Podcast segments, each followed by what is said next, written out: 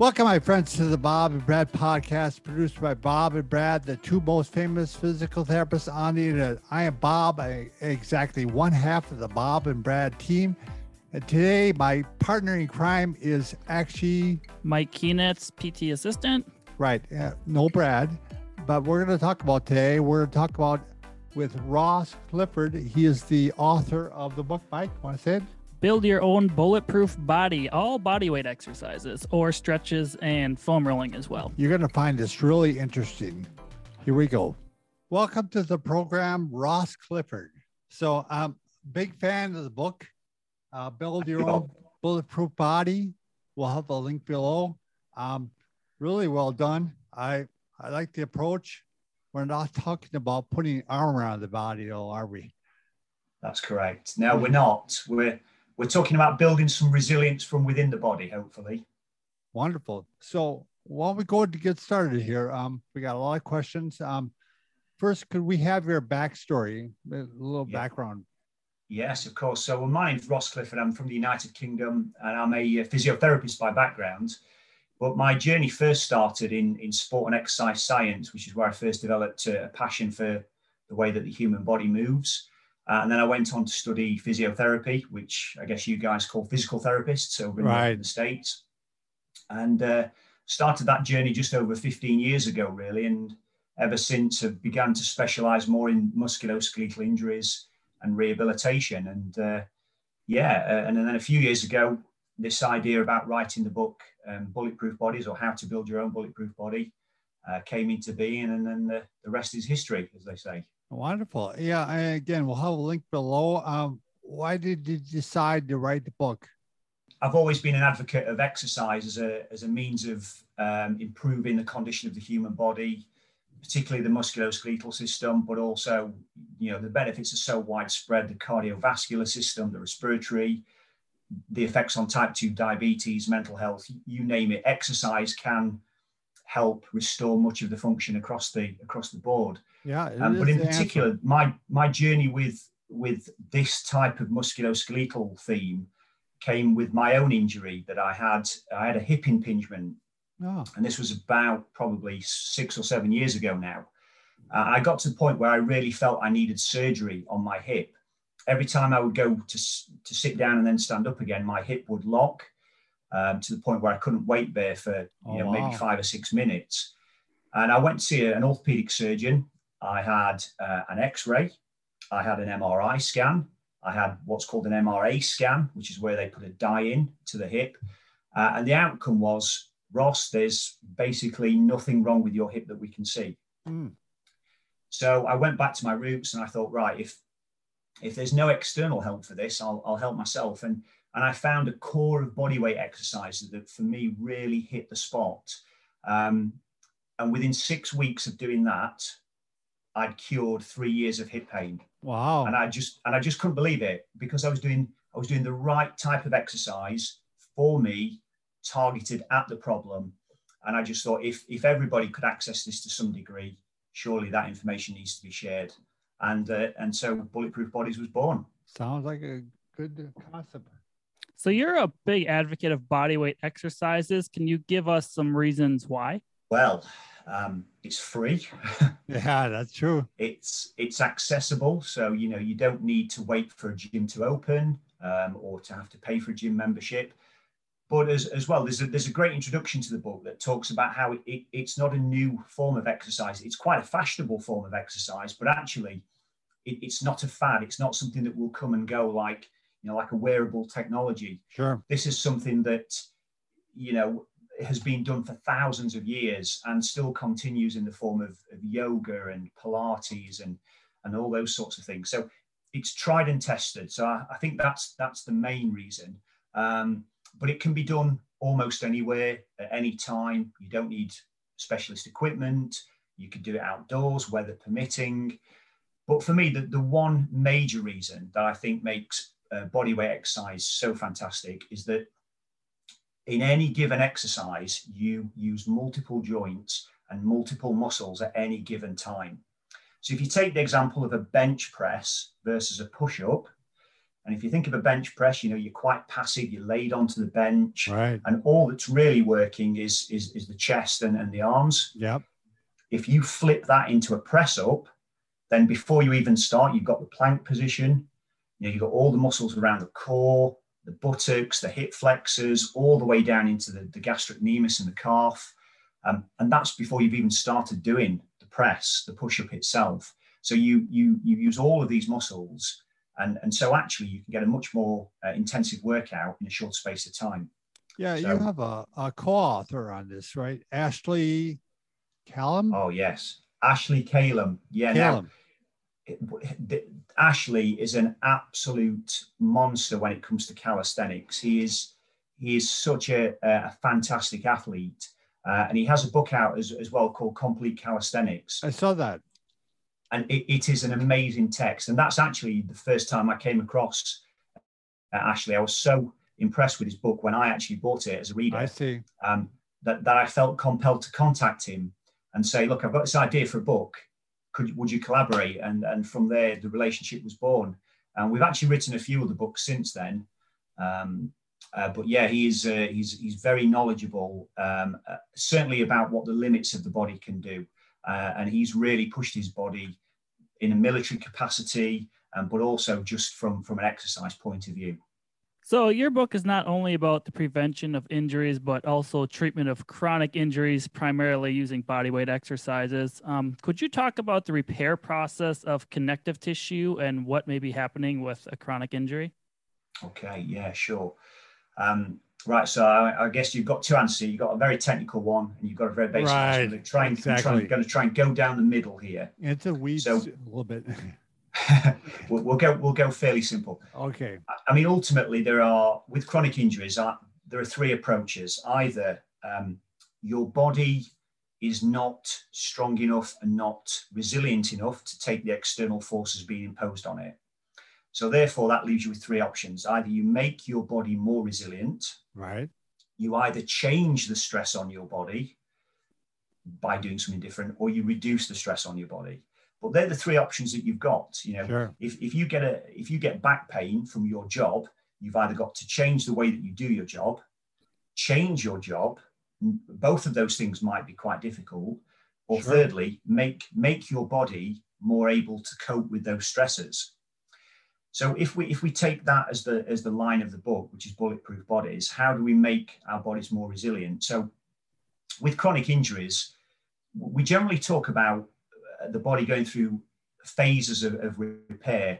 Now, if you damage yourself in acute injury, you often get the injury itself, then some inflammation, and then a repair process where the body sort of replicates its cells. We call that proliferation. But with a chronic injury, it tends to sit in those latter stages, and you don't necessarily get the inflammation. Um, you just get tissues that are being stretched. Uh, they're under a prolonged load. So the idea really is that you reduce that load, and you make those tissues stronger, or you bring them more aligned to reduce the stress that's on them. Um, so often when you get connective tissue repair, we talk about collagen, scar tissue, as it's more commonly known. And the idea is if you've got that scar tissue that develops, you, you try and remodel that by putting the better type of stress through it, rather than the chronic loading stress that your day-to-day life places on your body. Um, so it's about how you influence the, the collagen and the, the connective tissue or the scar gotcha. tissue that's important. Makes sense. So you answered my question already, Mike. Why don't you jump in? So again? How can bodyweight exercises accomplish proper repair? Well, that, I mean, that's the that's the multi-million dollar question, isn't it? So the, the idea it is, is that it creates a better type of stress on the body. It Uh, creates better alignment, so maybe through the spine, posture of the shoulder, for example. Um, so what you're doing is you're not overloading some tissues and underloading other tissues. I see. Because actually what we've come to realize over the last decade is there are injuries that are caused by underloading of the body, particularly around the, the shoulder, what we call the rotator cuff. Um, so, so it's not just overloading, but it's underloading being an issue as well. And it's about rebalancing those stressors, which I feel you can do with with targeted body weight exercise. But the main thing as well, it's about moving the body regularly, whether that is uh, body weight exercise or any type of exercise. And the analogy I always use with my patients is if you think of a, a rubber band or an elastic band, I'm not sure what you guys call that in, in the States, but um, if you take a rubber band, what is, say, say again? Rubber band. A rubber band. Okay, so if you take a rubber band and we, we put it on stretch for a long period of time, uh, and then after maybe a year, you, you know, you take it off that pile of papers that it's been on, and it doesn't actually recoil to its original length. And the reason for that is you've deformed the fibers that make up that rubber band, uh, and they might be permanently deranged and deformed. And this is the same is true of connective tissue collagen. If it's on a prolonged stress, it may not recoil. Um, so the idea is you, you maintain that good alignment um, and you stop the deformation of those sure. fibers. So do you think you can use body weight exercises for osteoarthritis? Absolutely. Yeah. I mean, I, I know it's a big problem for you guys over there as well, but in the U K, we have, you know, close to ten million people uh, in, in the U K who are suffering from osteoarthritis. Right. And We, we have these things over here called NICE guidelines, which are produced by a body of experts that inform clinicians on how best to manage osteoarthritis. And the number one form of management for osteoarthritis is exercise. Exercise, yes. Without a doubt. In fact, just recently in the U K, there was a, a bit of a news push on the fact that we need to reduce our reliance on painkillers, particularly opioid painkillers, right. um, and, and move people to exercise. So whether that be body weight exercise or any form of exercise, movement is the way forward. Uh, and there's another uh, sort of a, a common uh, bit of language we use here called motion is lotion. Right, we got um, that one too. Yeah, and, yeah. It, and it's it's about lubricating the body, you know, particularly right. with osteoarthritic joints. They contain synovial fluid. Dissolved in that fluid are the nutrients, and unless you disperse that fluid, you don't disperse those nutrients, and the, the health of the joint declines. Sure. So absolutely, it's a key uh, form of management for osteoarthritis.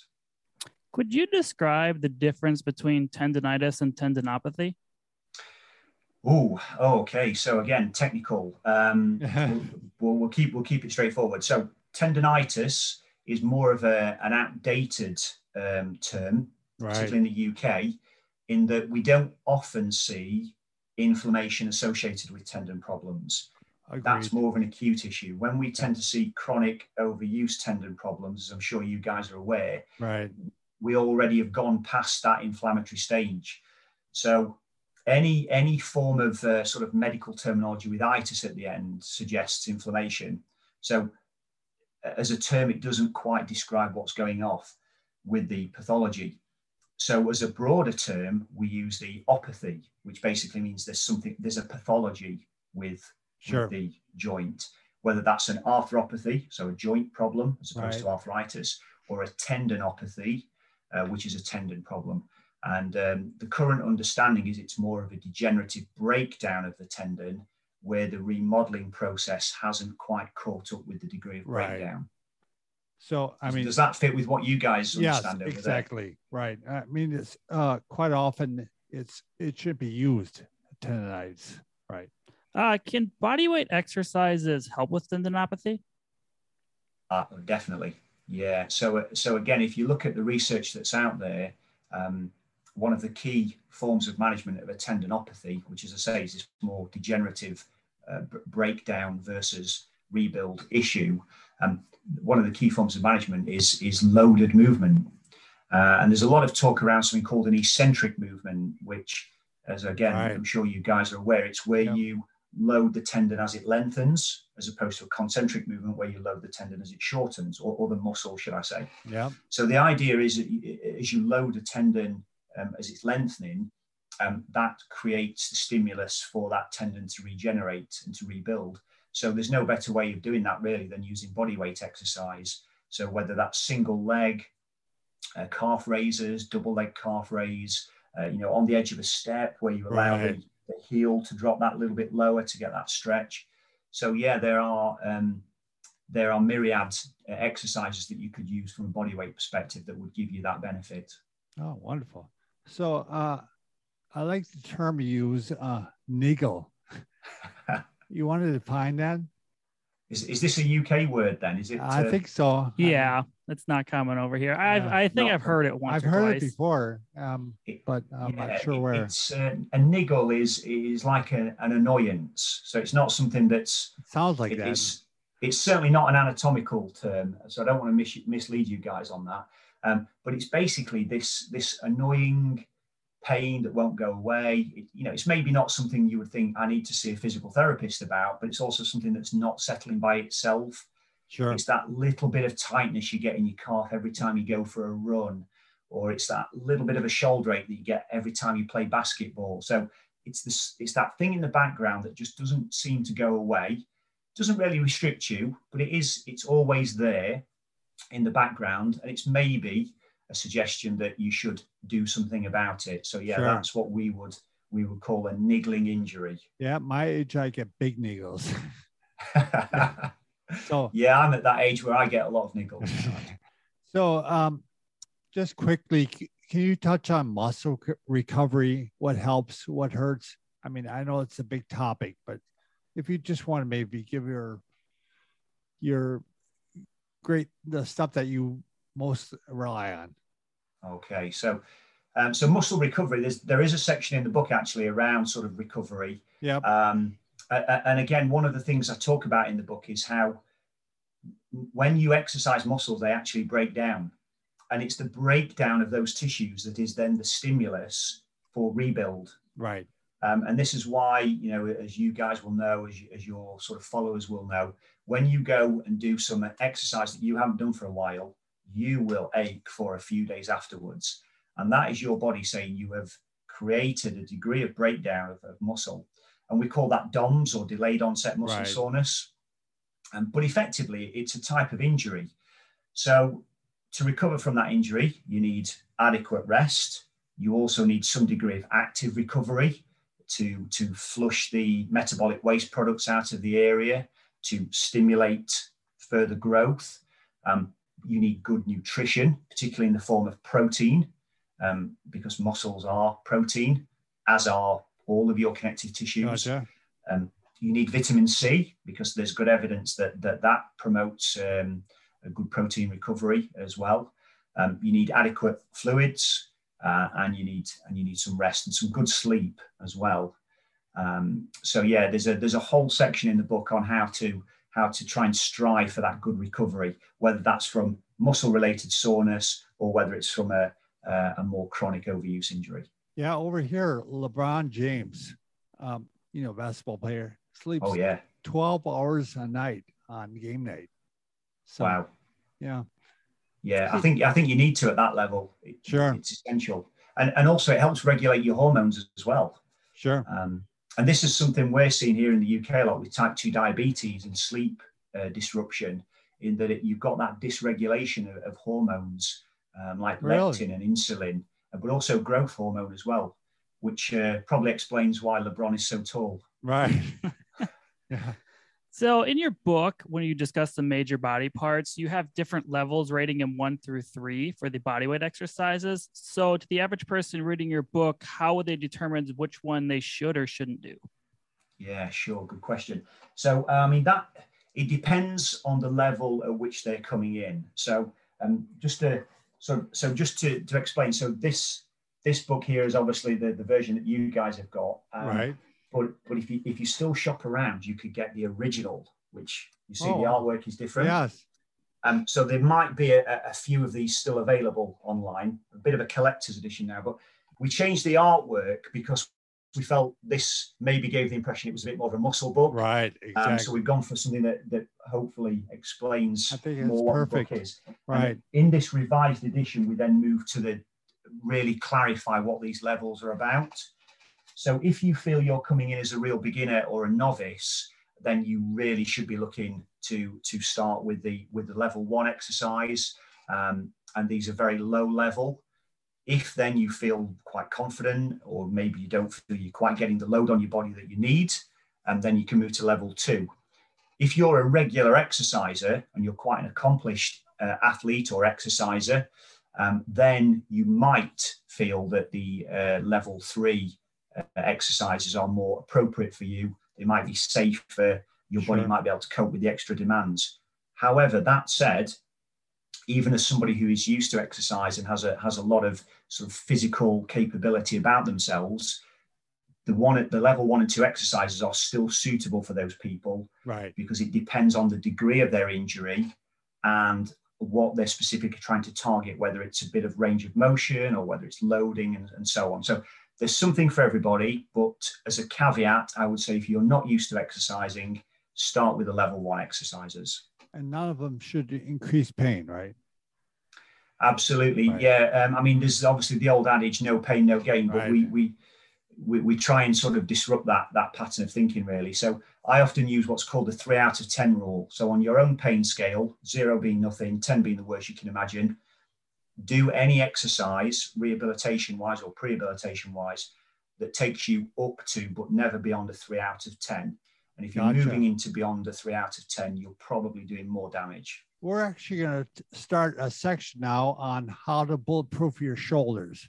So, Mike, you want to ask the first question? So you talked about the importance of shoulder blade and rib cage as an important false joint. Uh, could you tell us why and what muscles are attached to those regions? Okay, so it's often referred to as a, a pseudo or a, or a false joint, like you say. And this is basically the, the articulation or the joint between the, the rib cage Uh, and then the scapula that sits on top of that.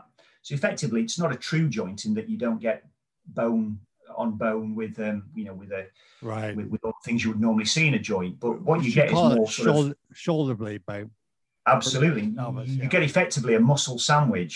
So you get the rib right. cage and you, and you get the, the scapula, the, the the shoulder blade, and you get this muscle called the serratus anterior sitting between it. Uh, and then you also get some some of the rotator cuff muscles. You've got subscapularis and then the bit the, the major rotator cuff muscles on the back. But more importantly, um, you have these muscles called the rhomboids and the trapezius, which most people will be common uh, will be familiar with, uh, particularly the upper trapezius. Uh, and then there's a long strap-like muscle called the levator scapula. Um, and it does exactly what it says on the label, really. It elevates the, the shoulder blade, the scapula. Right. Um, And between the trapezius, the rhomboids, and the levator scapula, you tend to get a lot of um, imbalance. So what that causes, or what it's caused by, is sometimes that the shoulder tends to protract or come forwards and slope. And you can see even in this position here, that places a lot of pull and tension on, sure. on the muscles that run from the shoulder to the neck. So if you're sat there for a nine, ten hour day at a desk in that position, um, I can see there's already some stretching going on there just thinking about it. And uh, yeah, exactly. Yeah, I'm the same. And it just sort right. of aware, it raises your awareness that there's not a balance there. Uh, and that's right. really where I think the, the bulletproof body, body weight exercise movement um, can help restore some of that balance between those key muscles. Well, you maybe answered my next question. The, So the goals of the body weight exercises for the shoulder are? Yeah, so to, re to restore balance effectively. So gotcha. to try and get you to retract or, or pull back. Um, so there's a nice exercise, which is the chest stretch, which is just to open up at the front. Um, there's some active exercises to try and draw back um, the, the muscles at the back, um, the rhomboids and the lower trapezius as well.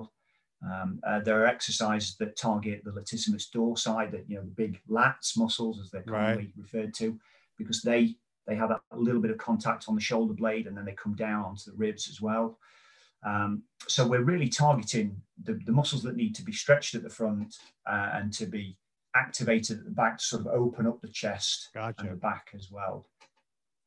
So in trying to rehab a chronic shoulder issue, do you often start by focusing on the false joint? Yes, absolutely. Because it, the analogy that I often use with my patients is, okay, you've come with a what appears to be a rotator cuff problem today.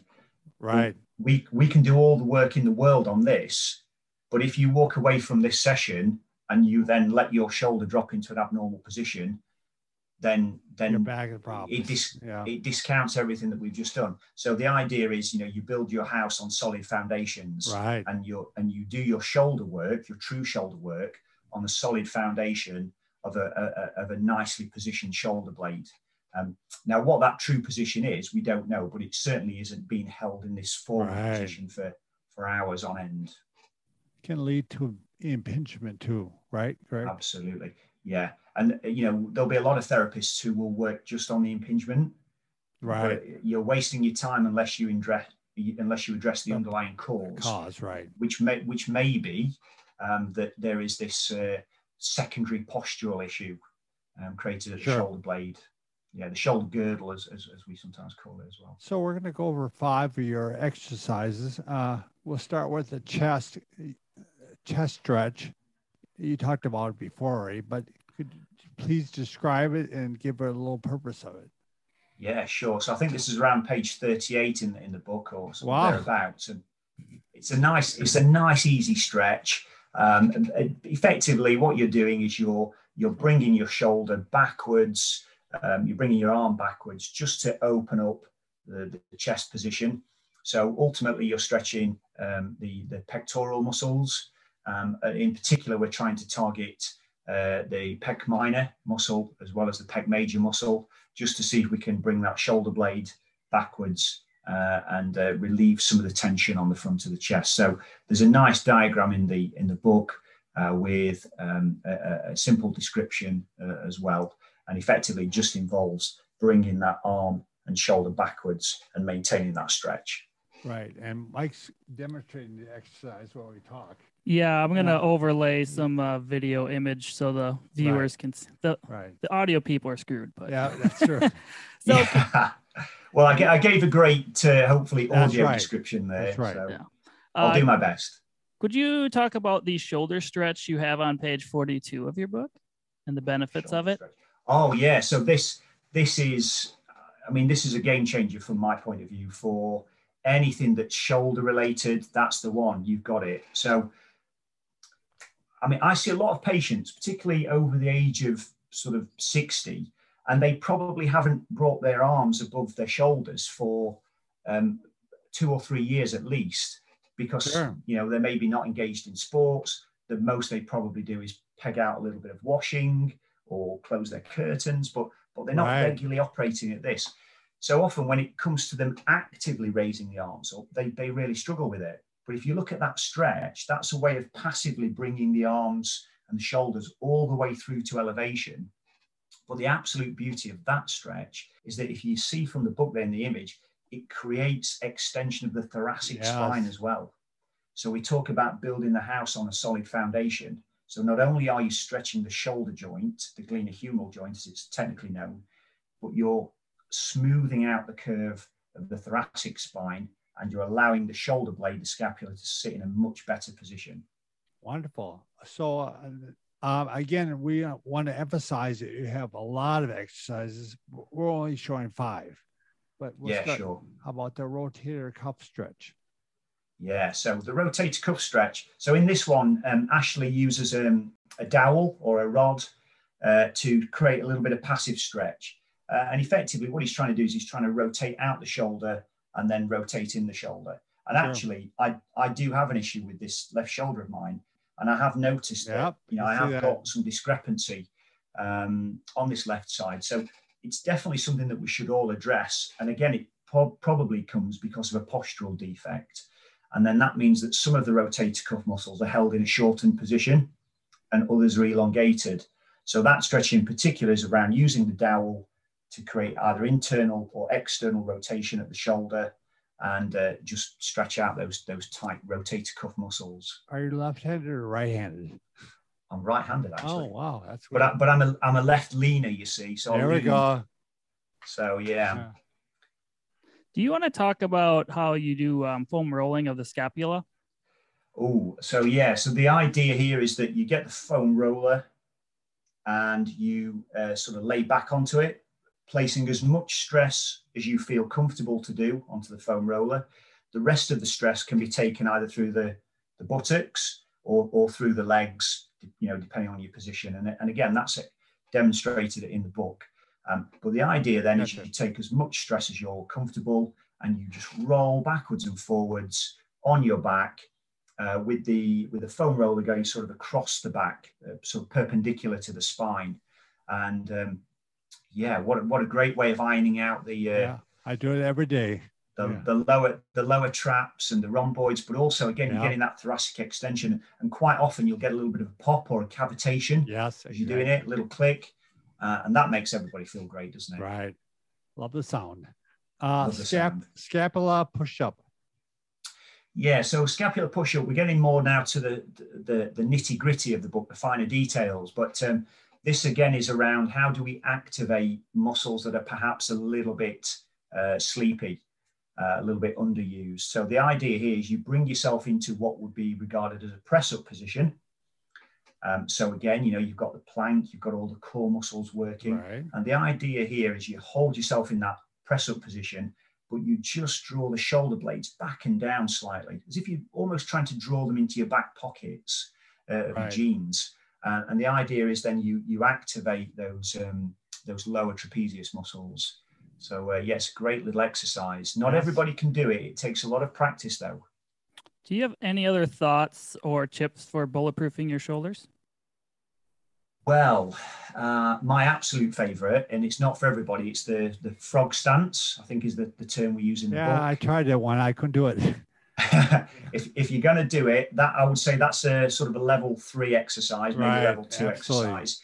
Um, and you'd have to build up. But the thing about it is you, you don't have to go directly into a frog stance. You can bring yourself in the position, still keeping your tiptoes on the floor, sure, but just lean forward through the shoulders and get the shoulders used to taking some body weight. And that's one of the key formats of the textbook, is that it, it often reverses what we do with the body. So we're not used to taking a lot of load through the shoulders, but actually that's probably part of our evolutionary makeup, is that we were load bearing through the shoulders. Sure. So, you know, there's maybe a little bit of a function there. And, you know, look at a child playing, they'll crawl.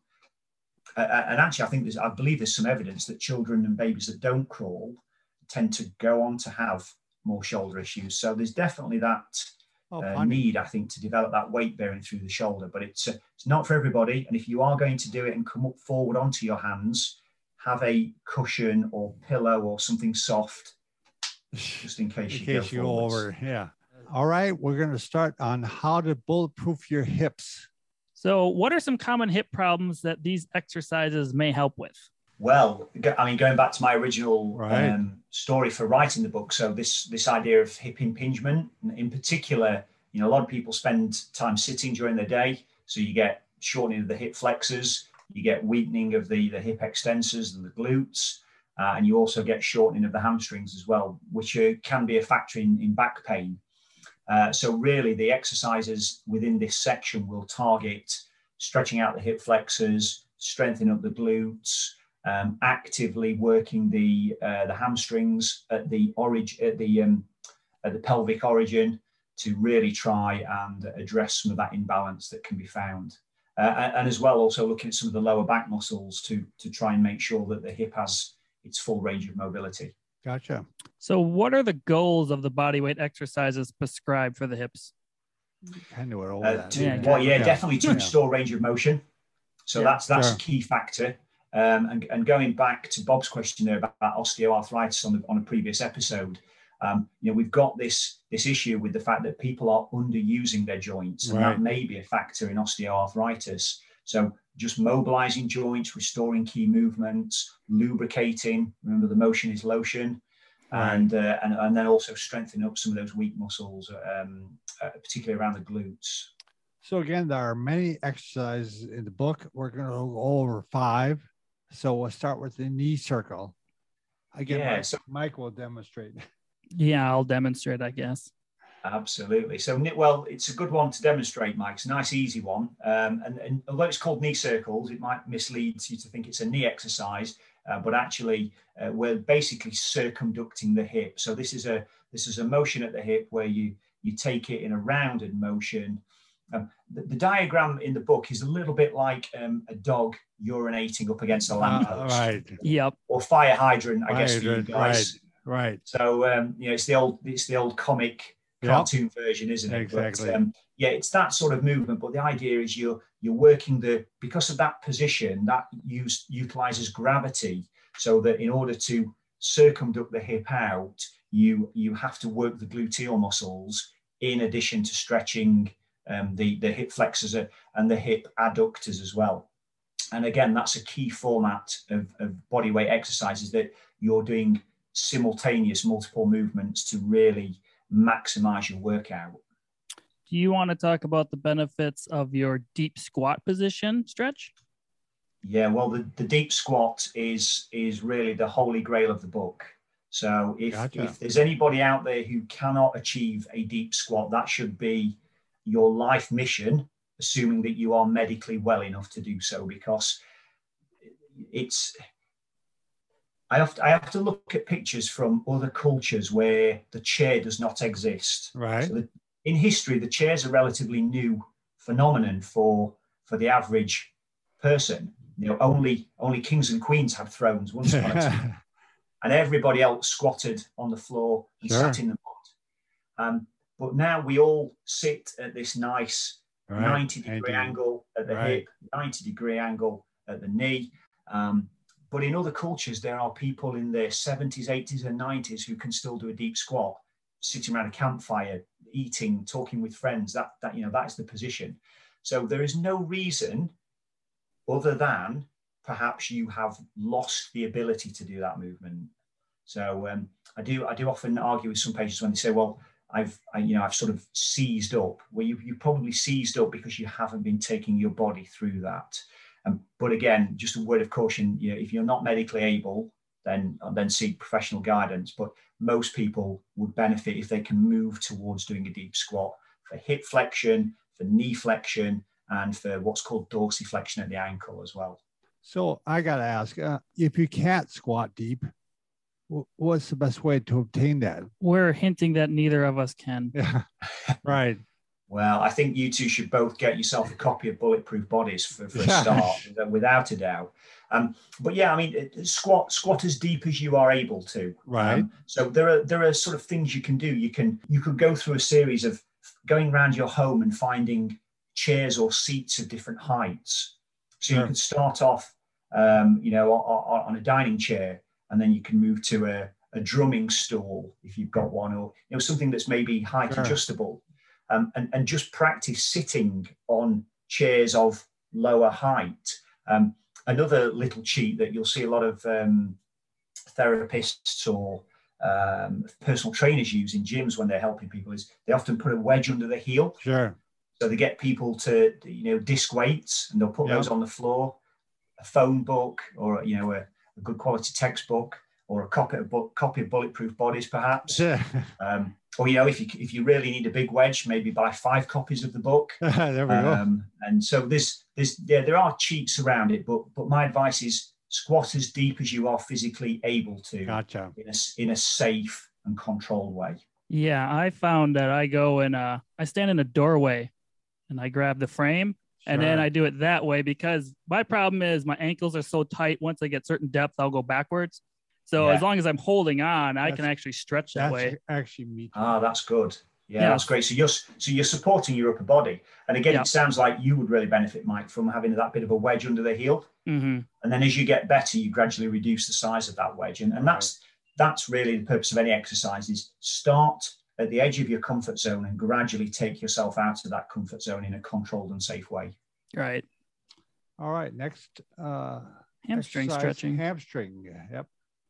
Well, it does exactly uh, as it says on the label, really. It's, uh, it's a static stretch for the hamstring. Um, the, the, the one we've put in there is quite a basic one. Right. Um, some, I think some people might refer to it as the hurdler stretch, yes. you know, the, the hurdles yep. uh, as an athletic uh, track event. Um, but the idea is you isolate the hamstring on one leg before you then swap to the other leg. And that allows you to really focus uh, on the difference between the two legs. Um, but ultimately, as I say, we, we spend a lot of time sitting, particularly with a, a degree of knee flexion, and the hamstrings will habitually shorten. Gotcha. So you can't go wrong with a nice controlled uh, stretch of the hamstrings. Uh, the next one you discuss is the groin stretch. Full disclosure, when I played American football, we used to call this the butterfly stretch. Yeah, absolutely. so, so you've got the butterfly wings opening there. So that's a, right. that's a great yep. um, audio description there. And um, yeah, it's effectively, this again is a safe way of doing it. So you're you're you're, you're seated, um, and one of the things that I find with with adults um, is that they they don't know how to sit cross-legged anymore. They, they just don't have that ability. You know, they, they'll try and get into a cross-legged position and they'll just want to fall backwards. Sure. Because they've lost they've lost that mobility around the low back and the hips. And that's why we put this particular butterfly stretch in for the for the hip um, and the groin, is that it actually requires you to start stretching out the low back as well. Sure. And uh, so the idea, again, with the, the bulletproof bodyweight exercise is that it uses multiple different areas in any one in any one exercise. Get that fascia out of the back. So how about next one, uh, glute stretch? Yeah, so the glute stretch is a real winner. You can never go wrong with stretching out the glutes. It always feels quite nice to stretch. Yeah. With the one we've, we've put in, which I think is the one with the slight twist that's in the body. It, yep, yep. So again, we, we added that one uh, as opposed to the, the classic figure of four when you're laid on your back. Right. But we added this one in because you get that spinal rotation as well. And again, once you've had that stretch for a few seconds, you might find that you get a little bit of a pop or click in the low back as it releases. And again, everybody likes the sound and the feel of that. So right. you just get that benefit of the rotation of the spine, the flexion of the hip, uh, and the stretch of the glutes as well. So are there any other thoughts on stretches or exercises you can do for bulletproofing your hips? Um, well, I'll, I'll come back to the frog stance again. Oh, so wow. although although I mentioned it in the previous episode linked to the shoulder, right. it, it's it's that that old adage of multiple body parts being used at any one time with bodyweight exercise. And and the idea of being able to do the frog stance is that you, you force your elbows into the inside of your thighs and, and really open up. And then as you're able to safely do, you bring your weight forward onto your hands, which then just pushes the hips out a little bit. And and that was one of my key exercises that took me away from having three years of hip locking to, after six weeks of doing that particular exercise, very little uh, issues with the left hip now. All right, you talked me into it. All right, we're gonna go on to now how to bulletproof your knees. So uh, what are some common knee problems that these exercises are gonna help? Well, I think you touched on this um, in, in an earlier episode, Bob, with the with the osteoarthritis, one right. of the most common joints uh, affected. Uh, and um, I would really say most of the exercises in the section on the knee will will help with some degree of osteoarthritic Great. change uh, in the knee, because that that's probably the major problem. Um, then you have other things uh, like you know, strains of the, the ligaments, the cruciate ligaments in particular. Uh, and as we age as well, the, the menisci, the sort of soft cartilages that sit in the knee, they can degenerate slightly as well. So anything that's going to load those in a controlled way, distribute that synovial fluid and help nourish those soft and uh, harder um, articular cartilages will, will do a great job in restoring function to the knee. So what are the goals of the bodyweight exercises for the knees with this book? So similar to, to the other topics we've discussed, it's about mobility, first and foremost, I think. It's range of motion. Sure. And um, then hopefully by restoring range of motion, you can then layer on the strength and the stability. Gotcha. But, but, but most people have lost some degree of range. And um, one of the things that, that we, we find when we see a lot of our patients is with an osteoarthritic knee, they often can't quite straighten the knee. They've lost that last bit of extension right. of the, the knee, and also bringing the heel towards the bottom in knee flexion. Um, they, they, they struggle with that as well. So if you can restore those two movements as much as possible, you will find that you get less knee pain and you should get more knee function. Seen it many times. So first exercise, uh, your beloved squat. Yes.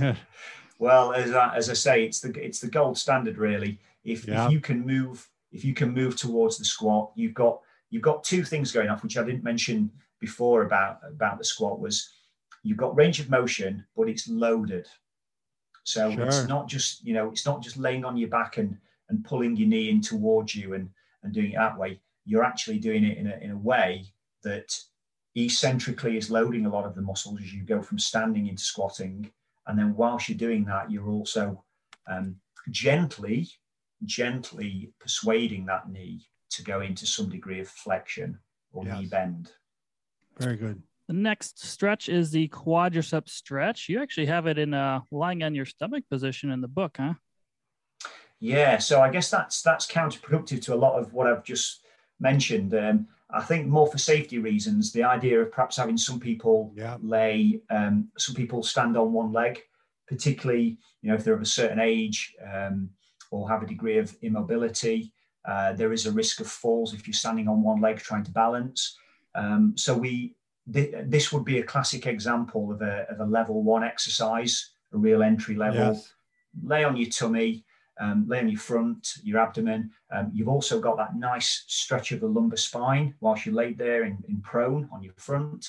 Um, and then the idea is you can, in a controlled way, you can bring the heel towards the buttocks uh, and you can hold that. Um, you can hold that knee flexion. The other benefit to doing it, as we've shown in the book, is that you also get that stretch at the front of the hip as well. Oh, sure. And sometimes. You'll, you'll see this if you've ever asked anybody to do the stretch in standing. Yep, I see. I know. They, they yep. tend to bring their knee and their thigh forward. Right. So they, they cheat by releasing the hip so they can get the stretch at the knee. You could also uh, loop a belt around the ankle and if you had trouble reaching back. So wow, that's, that's a great addition. Yeah, absolutely. Uh, next one, gym ball, hamstring stretch or hamstring curl. Yeah. I'm sorry. Hamstring yeah, no, curl. That's okay. So this is the only exercise in the book where I make a cameo appearance. So uh, all of the other exercises, um, I is, can't even tell. is is, uh, is Ashley showing his physical prowess? Right. Um, but he but he allowed me to do one exercise. There we go. Um, he, he felt I was physically capable to do this one. So um, and and I was the only one who had a gym ball as well. He didn't have one. Sure. So this is this is one of those exercises where you need a little bit of uh, equipment. Um, but if you don't have a gym ball, you can you can use a dining chair and you can put your heels up uh, onto the seat aspect of the chair. And the idea is you're just trying to raise the bottom, sure, off the, raise your raise your buttocks off the ground, and by doing that, you're you're activating um, the hamstrings. The benefit of having a gym ball is you can you can raise the buttocks off the floor, so you've activated the hamstrings at the hip, and then you can start to bend the knee by curling the ball in towards the backside, um, and then you're now getting a dual action right. of the hamstrings. You're securing it at one end, and you're activating it at the other. For those listening, imagine a bridge, but your legs move towards you. Great description. Uh, the next one we're going to talk about is I T band foam rolling. Yeah, so I T B is the iliotibial band. Very controversial, um, widely thought not to be a stretchable entity. Right. So a, a lot of a lot of the stuff you read suggests that you you know you could hang off the I T B all day exactly. every day, and prob probably wouldn't budge. It wouldn't give at all. So, but the idea is, you know, you might get these lumps of uh, additional sort of scar tissue, collagen building. Right. And if you've ever done any work around an iliotibial band, whether it's, you know, a manual therapy or, or, or even the foam rolling, you'll know it's a very tender spot. It's a very tender yes. area. So my advice when you, if you do the I T B, iliotibial band foam rolling, is you take as much load and much weight through your arms and through your leg as you need to, placing only enough stress on the I T B as you feel comfortable with. And again, the three out of ten rule is what I advise. So I mentioned okay. this on an earlier episode. So zero being nothing, ten being the worst pain you can imagine. Go for your own three out of ten. Because I hear a lot of people who will foam roll until tears start to form in their eyes. Wow. And they, they really feel like they're not doing anything unless they right. unless it really hurts. But go slow and steady with the foam roller, particularly around the I T B. So my understanding with the I P T B is that can often adhese down, and the foam rolling will help that. So yes, that's yeah, uh, exactly. So next one is lunge. Ah, the lunge. So lunge, yeah. um, so you've got balance. Uh, you've got the coordination, being able to step one foot in front of the other. Now, in some individuals who might be listening to this, particularly if you know they're not particularly mobile, and they might find that just going into that split stance is enough for them, and that's where they need to work and really work on their balance, particularly if they're at risk of falls. If they can go into that split stretch, that split stance, and they're okay, then the idea is then you start to load the front knee by just taking the back knee down towards the ground. And so the idea is you're getting multiple activation. You're mobilizing the front knee, you're mobilizing the rear knee. You've got one hip that's going into flexion, one hip that's going into extension, and you're working on your balance as well. What more could you ask for? Well, exactly. I think we should mention that there's also more exercises and stretches than the ones we're talking Again, about in the book. Way and your, more. Your book breaks down each section individually too, for those wondering. Right. But do you yeah, any- I, do, I do sometimes wonder if I've under, undersold myself and Ashley with, with this book, because I'm sure some authors would probably have generated seven or eight books out of the content that we sure. placed into one, one book. We, we tried to make it a, a, a sort of a, a catch-all reference book Universal. for, for people who are just interested in how to rehabilitate or prehabilitate right. their own bodies, all the way through to perhaps somebody who wants a quick reference as a sports therapist, massage therapist, physical therapist. Um, and we've got all these sections on the shoulder, the hip, the knee, the ankle, the foot, the wrist, Um, and the spine as well. We've condensed it all into one book. All right, the final section, we're going to talk about how to bulletproof your spine. So one of the common spine problems that these exercises might help. Well, I guess the main one is a postural type of dysfunction. Sure. So, you know, often um, in, in clinical practice, a lot of patients will say to me, look, I, I've got back pain. What's wrong with my back? And, and often the answer is, well, there's nothing wrong with your back. It's just not evolved to sit at a desk for ten hours a day. Um, so you're, you're placing strain on, on the back that, that really, it shouldn't be there for a prolonged period of time. It should be there in short bursts, but it shouldn't be there for many hours. So hours. The main thing is we see a lot of postural dysfunction. Um, now, one of the things that can then lead to is an overloading at the, um, you, you'll hear a lot of people talk about discs. Disc prolapse, disc bulge, that sort of right. thing. So we're talking about the sort of the cushion that sits in between the vertebrae or the bones yep. of the spine. And what can happen is you've got, if you've got excessive loading on the front of those bones, the front of those vertebrae, you'll load the front of the disc by compressing it, but then you'll stretch the posterior or back part of the disc. And going back to what we discussed in a previous episode, was, was this idea of a rubber band being kept on prolonged stretch. If you permanently deform the elastic fibers and the collagenous fibers in the part of the disc at the, at the back, um, you may then be prone to repetitive disc bulges and, and disc prolapses. And that is something that unfortunately I do see commonly in clinical practice. Yeah, disc creep, right? Creep, thank yeah. you, yeah. yes. So what are the goals of bodyweight exercises prescribed for the spine? Alignment, I think, is the key. Uh, and then how do you maintain that alignment? So a lot of the exercises will be trying to um, take you into movements like extension um, to try and smooth out that, uh, that, that prolonged bending of the spine. Uh, and then once you're in that position, how do we re-engage the muscles uh, in the abdomen, in the glutes, in the front of the hip, at the back of the spine? How do you re-engage all those muscles to, to make underactive muscles more active and shorter, and how do we stretch short, overactive muscles and take some of the tension out of them? Now we're talking about the spine. We're talking about all the way up too. So let's go with first exercise, neck retraction. Yeah. So, uh, so in the U K, we pronounce that the cervical spine. Is that how it, you guys would say no, that? Or we're cervical. Cervical. So, yeah. so we differentiate that from yeah. cervical problems that maybe pertain only to women. Um, so right. yeah, so we, so so if I so if I use the word cervical, I mean cervical.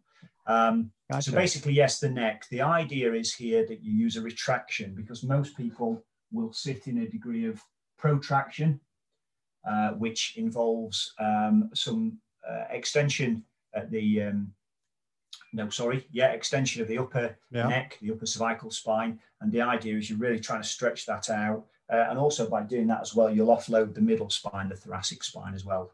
So uh, retraction, retraction of the neck, um, it can be done actively. So just by using your own muscles, it can be used passively. Uh, you can do it laid supine on your back in a nice comfortable position. the trick is always, I explain to my patients, is try and maintain an eye level, right, uh, and fix your eyes on something, because otherwise what will happen is you just end up looking down, yep, which is not actually then a retraction. So fix your eyes on something and then just try and tuck that chin backwards and feel the stretch. And also try and increase the distance between your ears and your shoulders to get that stretch as well. Do you want to talk about foam rolling for the upper spine, so thoracic area? Yes, sure. So this is very similar to, to what we discussed in the previous episode, right, on the shoulder, shoulder, which was, right, which was around loading enough of the spine onto the foam roller that you feel comfortable. Uh, and, it, and if you're able to take most of your weight, then the idea is you perhaps just cross your arms over your chest.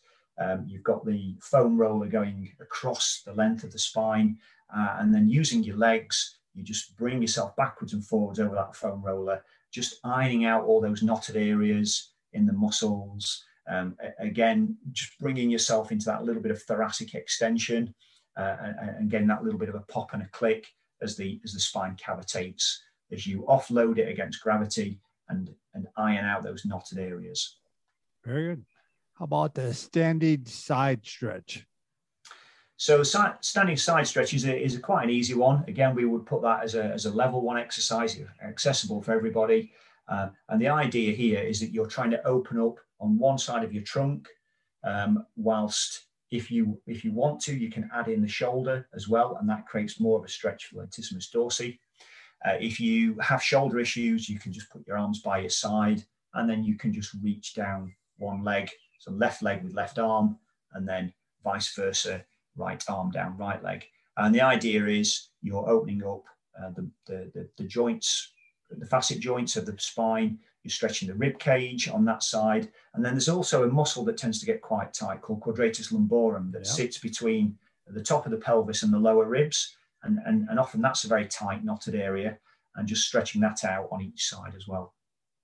Do you want to talk about the benefits of the cat stretch? Yeah, so the cat stretch is, is probably one that uh, people are familiar with if they've done yoga or, right, or Pilates type exercises. Um, so it, again, it's nothing new. Uh, and, and again, it would be a, one of those entry level exercises that's good for, for everybody.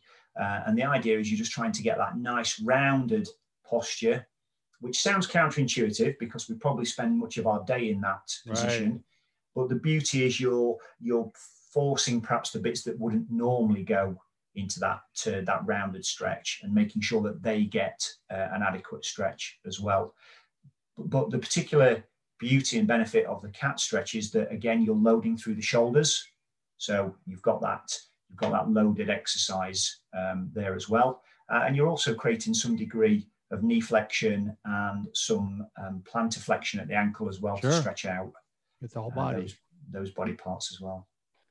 The next one, I like it a lot. It's a new one to me, uh, rear support.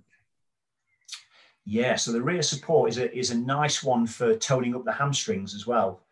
Uh, so, uh, not the hamstrings, the triceps. There you go, I'm test, testing myself now. uh, so, yeah, so the idea is with the rear support, uh, and this is one of Ashley's exercises that, that's a... It's a foundation level exercise for anybody who's wanting to really develop their calisthenics ability. Um, so I like it for multiple reasons. It tones up the triceps.